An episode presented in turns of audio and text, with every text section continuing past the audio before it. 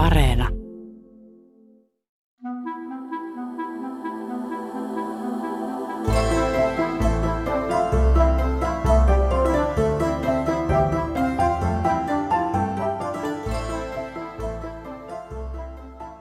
Myöhäiskeskiaika oli sotien, kulkutautien ja sorron aikaa, ja se oli aikaa, jolloin kirkko oli vankasti ankkuroitunut ihmisten elämään. Jos keskiaikaa pidetään yleensä synkkänä aikakautena, myöhäiskeskiajalla elettiin jo siirtymävaihetta renessanssin ajalle. Tällä aikakaudella syntyi 1400-luvun merkittävin naiskirjailija Christine de Pizan. Hän laukaisi myös 1400-luvun alussa ensimmäisen kirjallisuuskeskustelun Ranskassa.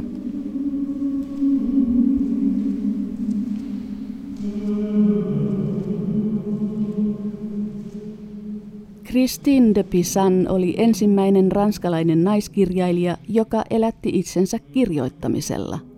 Hän syntyi venetsialaiseen perheeseen vuonna 1364, mutta muutti jo 4-vuotiaana perheensä kanssa Pariisiin. Christine de Pizan oli epätavallinen ja rohkea nainen. Hän aloitti kirjailijan uransa jäätyään leskeksi, ja hän kritisoi jo 1300- ja 1400-luvun taitteessa naisten huonoa yhteiskunnallista asemaa ja vaati heidän asemansa parantamista. Samoin hän kirjoitti myös omasta elämästään, joka sekin oli ainutkertaista myöhäiskeskiajalla. Christine de Pizan oli myös oman aikansa ensimmäinen naiskustantaja, ja hän loi itsestään myös julkisuuskuvan. Christine de Pizanin elämästä on jäänyt ilahduttavan paljon jälkiä myöhemmille sukupolville. Hänen vuonna 1405 julkaistua naisten kaupunkiteostaan luetaan vielä nykyään.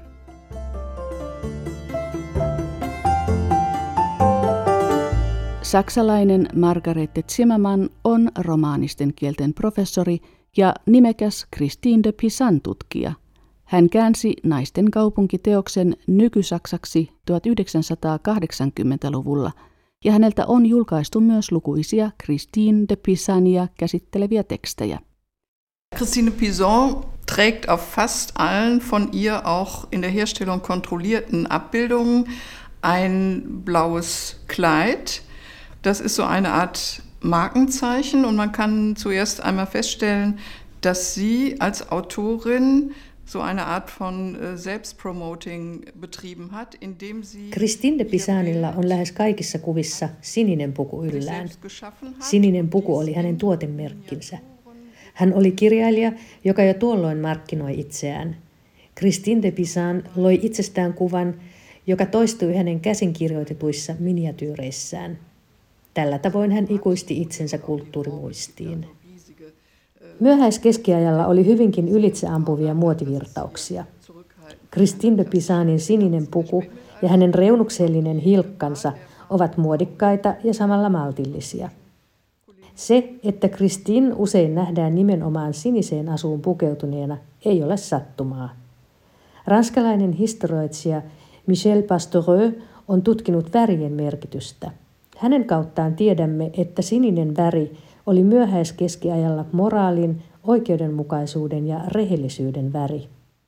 Se tuli myöhäiskeskiajalla kuninkaallisten väreinä pidettyjen mustan ja punaisen tilalle.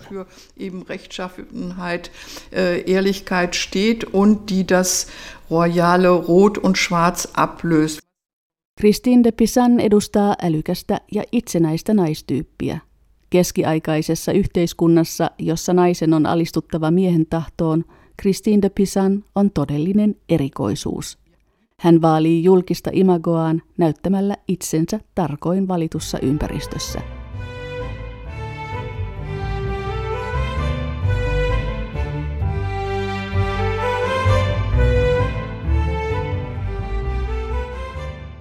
On vaikea sanoa täydellä varmuudella, miksi Christine de Pizan loi itsestään julkisuuskuvan. Margarete Zimmermann olettaa, että Christine halusi varmistaa, että hänen kirjoituksensa eivät joudu vieraisiin käsiin. Es könnte sein, dass sie damit auch ihre Texte schützen wollte. Sie hat ja auch sehr viele politische Bücher geschrieben und in einem Fall können wir beobachten aus heutiger Sicht, dass ein Text ihr gestohlen wurde. Voi olla, että hän halusi suojata tekstejään. Christine de Pizan kirjoitti myös poliittisia tekstejä, ja yhdestä niistä tiedämme, että se varastettiin häneltä. Tutkielma käsitteli aseiden valmistusta. Teksti on peräisin vuodelta 1410. Tekstissä on minäkertoja, joka on selvästi naispuolinen. Minäkertoja kuvaa tekstin kirjoittamiseen liittyviä vaikeuksia, ja hän saa apua viisauden ja käsityötaidon jumalattarelta Minervalta. Tämä kohtaus on kuvattu 2 miniatyyrimaalauksessa. Kirja ilmestyi muutamaa vuotta myöhemmin Ranskassa. Siitä ei enää löytynyt pienintäkään jälkeä alkuperäisestä naiskirjoittajasta. Kirja oli plagioitu ja kirjoittajaksi oli tullut Christine de Pizanin sijaan mieskirjoittaja. Der Verfasser ist nicht angegeben, aber es hat den Anschein, als habe es ein männlicher Autor verfasst, was nicht stimmt. Christine de Pizan kasvoi kuningas Kaarle V valtakaudella. Kaarle V nousi kuninkaaksi vuonna 1364 ja hän hallitsi Ranskaa aina kuolemaansa asti vuonna 1380. Kaarle V tunnetaan myös Kaarle Viisaana, kuninkaana, joka tuki tieteitä ja taiteita. Kuningas luki päivittäin useita tunteja, erityisen mielellään filosofisia ja poliittisia kirjoituksia. Kaarle V hovia pidettiin 1300-luvun jälkipuoliskolla yhtenä merkittävimmistä henkisen kulttuurin keskuksista Euroopassa.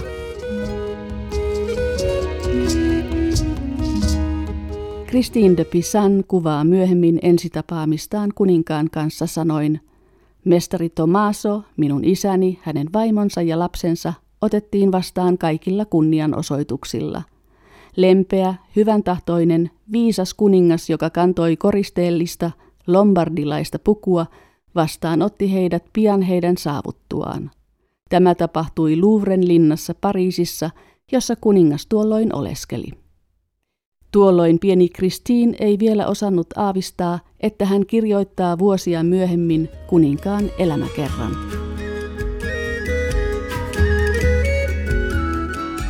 Christinen isä Tommaso da Pizzano oli arvostettu tieteenharjoittaja Boloniassa. Jopa niin arvostettu, että hänen maineensa kiiri pian myös Italian ulkopuolelle.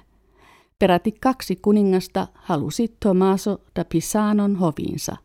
Ranskan kuninkaan Kaarle V lisäksi myös Unkarin kuningas Ludwig I Suuri halusi pestata hänet.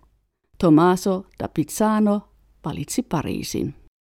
Der Vater war Wissenschaftsmigrant und ging in den 60er Jahren des 14. Jahrhunderts, wurde nach Paris berufen. Er ging zunächst allein und nach 3 Jahren kam... Christinen isä oli maahanmuuttaja. Hän sai Ranskan kuninkaalta kutsun henkilääkärin virkaan 1360-luvulla. Isä lähti aluksi yksin Pariisiin. Hänen vaimonsa ja 3 lastaan seurasivat häntä 3 vuotta myöhemmin. Perhe asui kuninkaallisessa hovissa, joka tuolloin oli Louvressa. Christine kasvoi siis sivistyksen keskuksessa. Kuningas Kaarle V on älykkökuninkaan maineessa. Kaarle V oli yksi tuon ajan merkittävimmistä kirjastoista. Kuningas käännätti myös lukuisia latinan ja kreikankielisiä tekstejä ranskaksi. Christinellä oli oikeus käyttää kirjastoa samoin kuin hänen isällään ja aviomiehellään. Christinen lapsuus oli onnellinen. Perheen toimeentulo oli kuninkaan ansiosta turvattu ja Christine ja hänen veljensä elivät huolettomia lapsuusvuosia. Christine oli isänsä lempilapsi, sillä hän oli isänsä tavoin jo pienestä pitäen tiedonhaluinen. Christinen äiti puolestaan toivoi, että tytär istuisi useammin rukin ääreen kehräämään, mutta se ei kiinnostanut Christineä.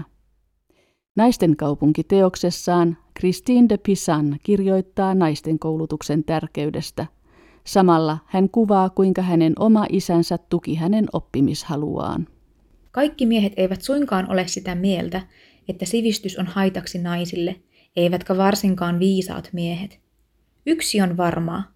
Monet miehet, jotka eivät ole itse kovinkaan viisaita, levittävät tätä tietoa, koska he eivät pidä siitä ajatuksesta, että nainen tietäisi enemmän kuin he itse. Oma isäsi, merkittävä luonnontieteilijä ja filosofi, ei uskonut lainkaan, että tiede haittaisi naista. Kuten tiedät, hän iloitsi siitä, kun hän huomasi kiinnostuksesi kirjallisuuden opiskeluun. Christine de Pizan avioituu 15-vuotiaana. Étienne du Castel on 10 vuotta Christinea vanhempi ja hän työskentelee hovissa kuninkaan sihteerinä ja notaarina. Christinen myöhempien kirjoitusten ansiosta tiedetään, että avioliitto oli onnellinen. 10 avioliittovuoden jälkeen Étienne du Castel menehtyy yllättäen ja Christinen elämä romahtaa kasaan. Hän on 3 lapsen yksinhuoltaja äiti, mutta hänen on elätettävä myös oma äitinsä ja lähisukulaisensa. Christinen epäonni oli kuitenkin saanut alkunsa jo useita vuosia aiemmin. Perheen tilanne alkoi järkkyä ensimmäisen kerran, kun kuningas Kaarle V kuoli vuonna 1380. 5 vuotta kuninkaan kuoleman jälkeen kuoli myös Christinen isä. Sie hat mit 15 geheiratet, einen königlichen Sekretär namens Étienne du Castel. Christine de Pizan avioitui 15-vuotiaana Étienne de Castelin kanssa. Parille syntyi 3 lasta, 2 poikaa ja tytär. Castel toimi kuningas Kaarle V sihteerinä. Christine kuvasi avioliittoaan onnelliseksi. Harmoninen elämä alkoi horjua, kun perheen tukija kuningas Kaarle V yllättäen kuoli vuonna 1380. Christinen isä oli kuninkaan kuolemaan asti toiminut hänen henkilääkärinään ja astrologinaan. Kuninkaan kuoleman jälkeen perheen sosiaalinen ja taloudellinen tilanne alkoi järkkyä. Myös Ranskan poliittinen tilanne oli noihin aikoihin epävakaa. Se oli sisällissodan ja ruton aikaa. Christinen isä kuoli muutamaa vuotta myöhemmin kuin kuningas. Christinen turvattu elämä romahti kasaan, kun hänen miehensä kuoli ruttoon vuonna 1389. Christine de Pizanin tilanne on miehensä kuoleman jälkeen hyvin vaikea. Myös perheen asema hovissa muuttuu kuningas Kaarle V kuoleman jälkeen. Kaarle V seuraaja Kaarle VI on vasta 12-vuotias, kun hän nousee kuninkaaksi. Kaarle V ajan stabiilit vuodet ovat ohi ja Ranskaa ravisuttavat sisäpoliittiset juonittelut ja konfliktit. Christinen perheelle uuden kuninkaan valtaan nousu merkitsee materiaalisten etuisuuksien tyrehtymistä.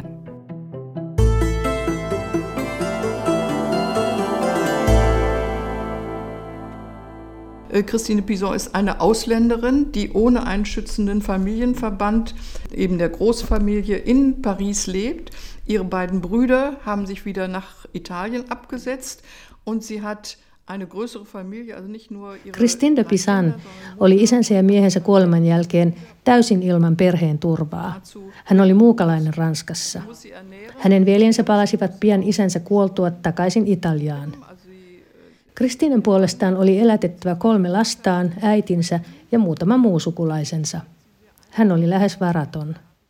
Hän yritti pitkään periä takaisin rahoja, jotka hänen isänsä oli lainannut ulkopuolisille. Tämä oli hyvin vaikea nuorelle naiselle ilman aviomiestä. Christine de Pizan kirjoitti näistä tapahtumista. Hän kuvasi vaikuttavasti kokemuksiaan Pariisin oikeuspalatsissa. Sitä, kuinka hän yritti saada oikeutta itselleen ja sai osakseen naista halventavaa kohtelua. Christine eli miehensä kuoleman jälkeen vaikeita vuosia. Taloudellisessa ahdingossaan hän alkoi kirjoittaa vieraita tekstejä puhtaaksi. Hän pystyi siihen, sillä hän oli seurannut miehensä työtä kuninkaan sihteerinä.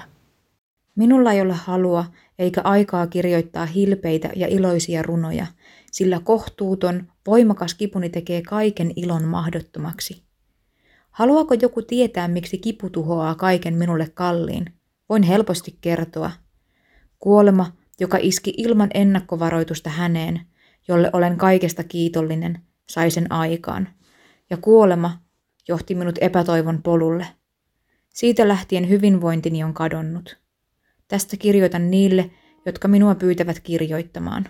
Myöhäiskeskiajalla leskeksi jääneillä naisilla oli käytännössä 2 mahdollisuutta jatkaa elämäänsä. Yksi niistä oli se, että he menivät uudelleen naimisiin. Toinen mahdollisuus oli, että he elivät huomiota herättämätöntä, syrjään vetäytyneen lesken elämää, usein luostarimuurien suojissa. Christine de Pizanin valinta oli pysyä leskenä ja ryhtyä kirjailijaksi. Hän kirjoittaa yhdessä ensimmäisistä balladeistaan. Olen aivan yksin ja aivan yksin haluan myös olla. Christine de Pizan valitsee lesken roolin, mutta toisin kuin tuon ajan leskillä yleensä, hänellä on korkean sivistyksensä ansiosta mahdollisuus itsenäiseen elämään.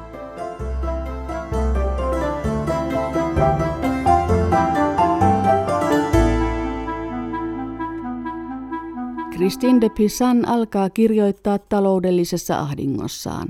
Hän kirjoittaa aluksi vieraita tekstejä puhtaaksi ja siirtyy vähitellen kirjoittamaan balladeja. Mutta kirjoittamista edeltää useita vuosia kestänyt oppimisen vaihe. Christine de Pizan kuvaa vuonna 1405 julkaistussa Christinen näky tekstissään, kuinka hän vetäytyy ulkomaailmasta ja alkaa lukea ja opiskella kuin aakkosia opetteleva lapsi. Hän vertaa kirjoittamisen alkuvaiheita käsityöläiseen, joka myös vasta taitojen kasvaessa tekee monimutkaisempia kädentöitä. Mutta Christinen on myös verkostoiduttava, pidettävä huolta siitä, että hänen teksteillään on lukijoita. Hänen 100 balladia runosarjansa julkaistaan vuonna 1399. Christine omistaa runosarjan Ranskan kuningattarelle Isabeaulle, siinä toivossa, että kuningatar tukee häntä. Sie erfindet sich neu nach diesen 5 sicher sehr schwierigen Jahren mit eben 100 Balladen, die sie der Königin Isabeau de Bavière widmet, auch ein guter Schachzug, denn damit sind ja auch dann materielle Vergünstigungen. Christine de Pizan löysi itsensä uudelleen 5 synkän vuoden jälkeen. Hän kirjoitti 100 balladia, jotka hän omisti Bayerin Isabeaulle, joka oli myös Ranskan kuningatar. Balladien omistaminen Isabeaulle oli viisas teko Christineltä. Siitä seurasi hänelle lukuisia aineellisia etuja ja hän pääsi myös Isabeaun suosioon. 100 balladia antaa jo esimakua Christinen tulevista kirjoituksista. Noihin aikoihin julkaistiin lukuisia runokokoelmia, joissa leikiteltiin pyhällä sadalla. Luku esiintyy myös Danten jumalaisessa näytelmässä. Christinen balladit eivät suinkaan olleet nuoren naisen kirjoittamia kepeitä rakkausrunoja. 100 balladin joukossa on leskille omistettuja balladeja, joilla on yhtymäkohta hänen omaan leskeyteensä. Jo näistä balladeista löytyi poliittisia elementtejä. Hän kuvasi leskiä turvattomina naisina ja syytti aatelistoa epäonnistumisesta, sillä leskien ja köyhien suojeleminen oli aatelisten tehtävä. Christine ei jäänyt pelkästään kuvaamisen tasolle, vaan hän vaati leskien aseman poliittista muutosta koko Ranskassa. Versagt hat und sie weitet dann auch den Blick auf die Zustände in Frankreich und kritisiert und fordert eben Schutz und bestimmte politische Handlungen ein. Christine tekee hämmästyttävän kirjailijan uran. Hänen kirjoitustensa ansiosta tiedetään, että hän kirjoittaa vuosien 1399 ja 1405 välisenä aikana 15 teosta ja lukuisia pieniä tekstejä. Christine kirjoittaa naisten asemaa käsittelevistä, filosofisista ja poliittisista teemoista. Hänen kirjoituksiaan luetaan pian myös Ranskan ulkopuolella. Christine toteaa, että hänen kirjansa ovat tehneet hänestä kuuluisan. Ja hän perustelee sitä sillä, että hän on naiskirjoittaja.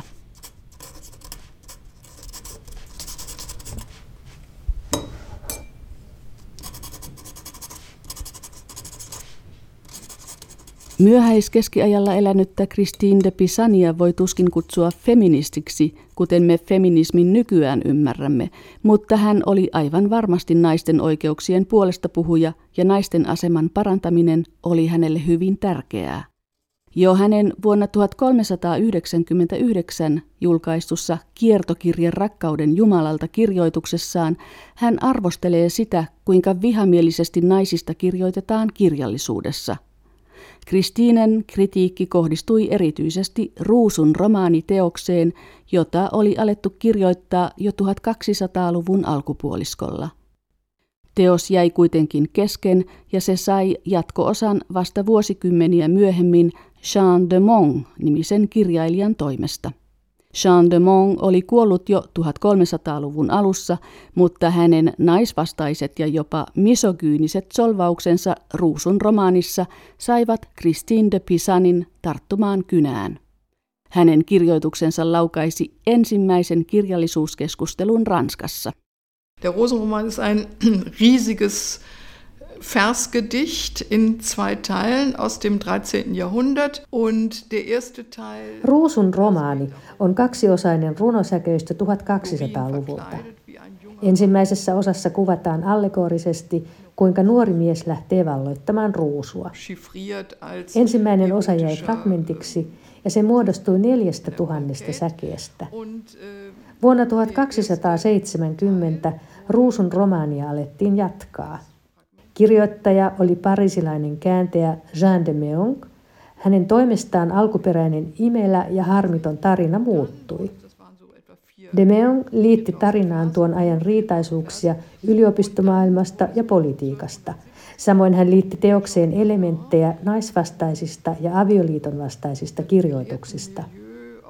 Jatko-osasta tuli keskiajalla bestseller, mutta se tunnettiin myös 1300-luvun lopulla Christinen elinaikana.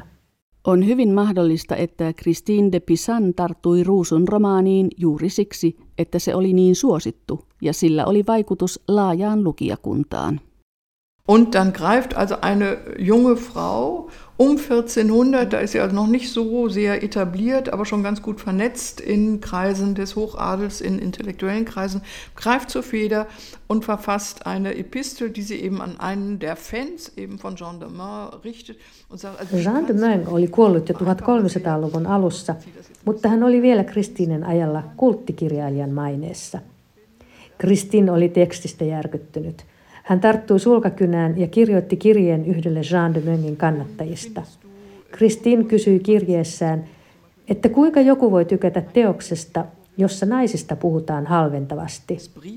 Hän jatkoi kirjeessään, että on täysin mahdotonta, että teosta luetaan naisten kuullen ja jopa kuningattaren kuullen. Hänen kirjettään seurasi kiivas kirjeenvaihto. Christine teki kiistasta julkisen antamalla kirjeet tukijalleen kuningatar Isabelle. Ruusun romaanin naisia halventava sisältö järkyttää Christine de Pizania perin pohjin. Hän alkaa kypsytellä utopiaa naisten rakentamasta ja naisten asuttamasta kaupungista. Naisten kaupunkiteos julkaistaan vuonna 1405. Christine de Pizan valaa teoksessaan uskoa ja rohkeutta oman aikansa naisiin. Hän viittaa teoksessaan merkittäviin mytologisiin ja historiallisiin naisiin ja haluaa näin tukea naisten itsetuntoa. Kirjailijan apuna ja tukena kirjassa esiintyy 3 naishahmoa, jotka edustavat oikeudenmukaisuutta, oikeutta ja järkeä. Myös naisten kaupunkiteoksesta on olemassa miniatyyrikuva, jossa nähdään Christine de Pizan ja 3 naishahmoa naisten kaupunkia rakentamassa. Sie steht hinter ihrem Schreibtisch und vor ihr 3 gekrönte Frauen, die sich dann, wenn man den Text kennt, als 3 Allegorien, Rechtschaffenheit, Gerechtigkeit und Vernunft erweisen und die gekommen sind, um eine in Depression... Christine de Pizan seisoo kuvassa kirjoituspöytänsä takana. Hänen edessään nähdään 3 naishahmoa. He edustavat oikeudenmukaisuutta, oikeutta ja järkeä. Nämä 3 naishahmoa ovat tulleet valamaan rohkeutta masentuneelle kirjailijalle, joka on juuri lukenut naisvastaisen seksistisen kirjoituksen. Naishahmot lupaavat tukea kirjailijaa naisten kaupungin rakentamisessa, joka suojaa naisia vihamielisyyksiltä. Tässä viitataan Christine de Pizanin Naisten kaupunki-kirjan kirjoittamiseen. Kuvan oikealla puolella nähdään 2 muuraavaa naista. Christine de Pizanilla on muurauslasta kädessään ja häntä avustava rouva Järki ojentaa hänelle tiiliskiven. Kuvassa nähdään, että osa naisten kaupungin muurista on jo pystytetty. Oi Jumala, kuinka tämä on ylipäätään mahdollista? Sillä jos uskoni ei petä minua, voin kai olettaa, että et ole rajattomassa viisaudessasi ja täydellisessä hyvyydessäsi luonut mitään epätäydellistä.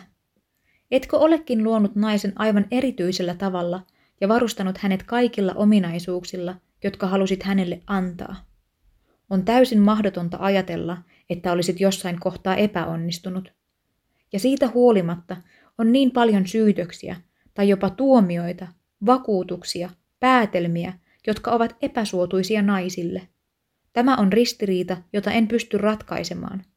Jos pitää paikkansa, taivaallinen Herra, että naissukupuoli on todellakin kaiken huonon perikuva, kuten niin monet miehet todistavat, ja sanot itse, että monet todistukset lisäävät uskottavuutta. Miksi minun pitäisi epäillä? Oi Jumala, miksi et antanut minun tulla miehenä maailmaan, jotta voisin paremmin palvella sinua lahjoillani, jotta en koskaan olisi väärässä, ja jotta olisin ylipäätään niin täydellinen kuin miessukupuoli teeskentelee olevansa? Naisten kaupunkiteos on Christine de Pizanin tunnetuin ja kiistatta merkittävin teos. Teos oli suosittu ilmestyessään, mutta se unohdettiin pian vuosisadoiksi. Kirja löydettiin uudelleen 1970- ja 80-luvulla, kun Christine de Pizania alettiin lisääntyvässä määrin tutkia. Teos on todellinen kultakimpale, sillä se on keskiaikaisen naisen näkemys omasta ajastaan, ja samalla teos valaa uskoa tuon ajan naisiin ja jopa myöhempien aikojen naisiin. Christine de Pizan kirjoittaa teoksessaan kauaskantoisesti. Ajattelin jäljentää tämän teoksen ja jakaa sitä kaikkialla maailmassa, kuningattarille, ruhtinattarille ja korkean säädyn naisille, samantekevää kuinka suuret kulut tästä aiheutuu. Heidän kauttaan teos löytää kaikkien naisten luettavaksi.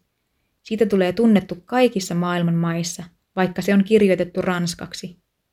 Mutta jos Christine de Pizan pitikin naisten aseman parantamista sydämensä asiana, hän kirjoitti myös muista teemoista.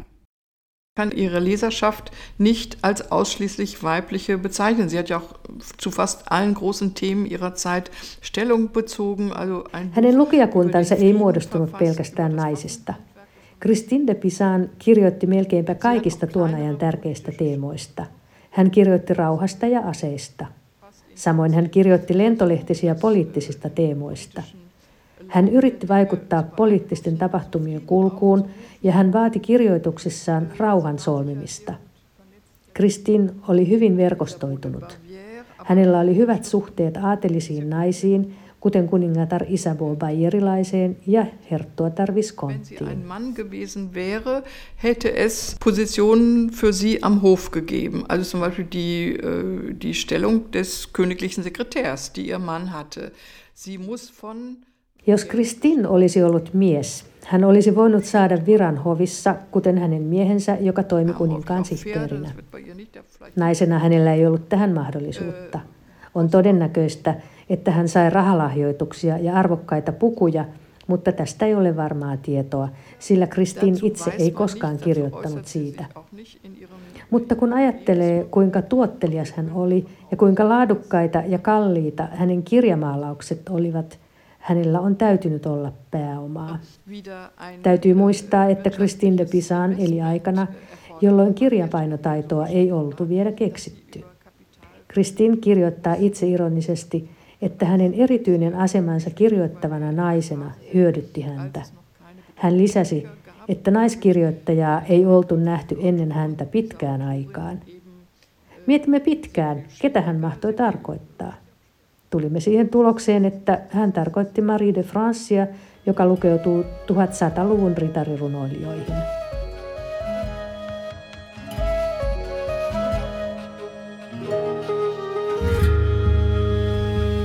Christine de Pizan työskenteli ammattikirjailijana aikana, jolloin kirjapainon keksimiseen oli vielä useita vuosikymmeniä. Christinen teokset ovat keskiaikaisten teosten tavoin taidokkaasti koristeltuja ja kuvitettuja. Tiedetään, että hän kiinnitti käsialansa lisäksi paljon huomiota myös kuvitukseen. Christine de Pizan työllisti kuvitukseen erikoistuneita pajoja. Hän ei siis pelkästään kirjoittanut, vaan valvoi kaikkia teoksen synnyn eri vaiheita. Hän oli aikansa ensimmäinen naiskustantaja, toteaa Margarete Zimmermann. Ja, sie war die erste Verlegerin ihrer Zeit, denn wir wissen aufgrund detaillierter Forschung von Handschriftenspezialisten, dass sie selbst sehr eng die Herstellung ihrer Bücher beaufsichtigt hat. Christine de Pizanin käsialaa on tutkittu paljon ja tiedetään, että hän valvoi tarkkaan kirjojensa valmistamista. Hän oli aikansa ensimmäinen naiskustantaja. Sen sijaan pimeän peitossa on edelleen se, kuka oli hänen kirjojensa miniatyyrimaalausten tekijä. Eräs berliiniläinen taidehistorioitsija oli sitä mieltä, että on täysin mahdollista, että Christine de Pizan vastasi itse myös kirjainkuvituksesta. Mutta meillä ei ole tästä todisteita. Christine de Pizan kirjoitti Naisten kaupunki kirjassaan Anastasiasta. Anastasia oli kuuluisa ranskalainen miniatyyrimaalaaja. Hänet tunnetaan etupäässä kirjojen kukka- ja köynnöskoristeluista. Vaikka tutkijat tietävät paljon siitä, millä tavoin Christine de Pizan osallistui kirjantekoprosessiin, myös selvittämättömiä aukkoja on edelleen. Margarete Zimmermann. Was wir nicht wissen, aber was wir voraussetzen müssen, ist, dass die Herstellung einer solchen Prachthandschrift, die man eben... Christine de Pizanin kirjoituksia lukivat etupäässä Ranskan aateliset, mutta hän oli kuuluisa myös Ranskan ulkopuolella. Hänen tekstiensä valmistamiseen liittyy edelleen myös epäselvyyksiä. Emme esimerkiksi tiedä, kuinka hän ne rahoitti. Miniatyyrimaalausten valmistaminen oli kallista puuhaa. Siihen tarvittiin kirjoittajan ja pergamenttipaperin lisäksi myös kirjainkuvittaja ja värit. Tämä kaikki maksoi. Miniatyyrimaalausten valmistamiseen liittyi aina myös taloudellinen riski.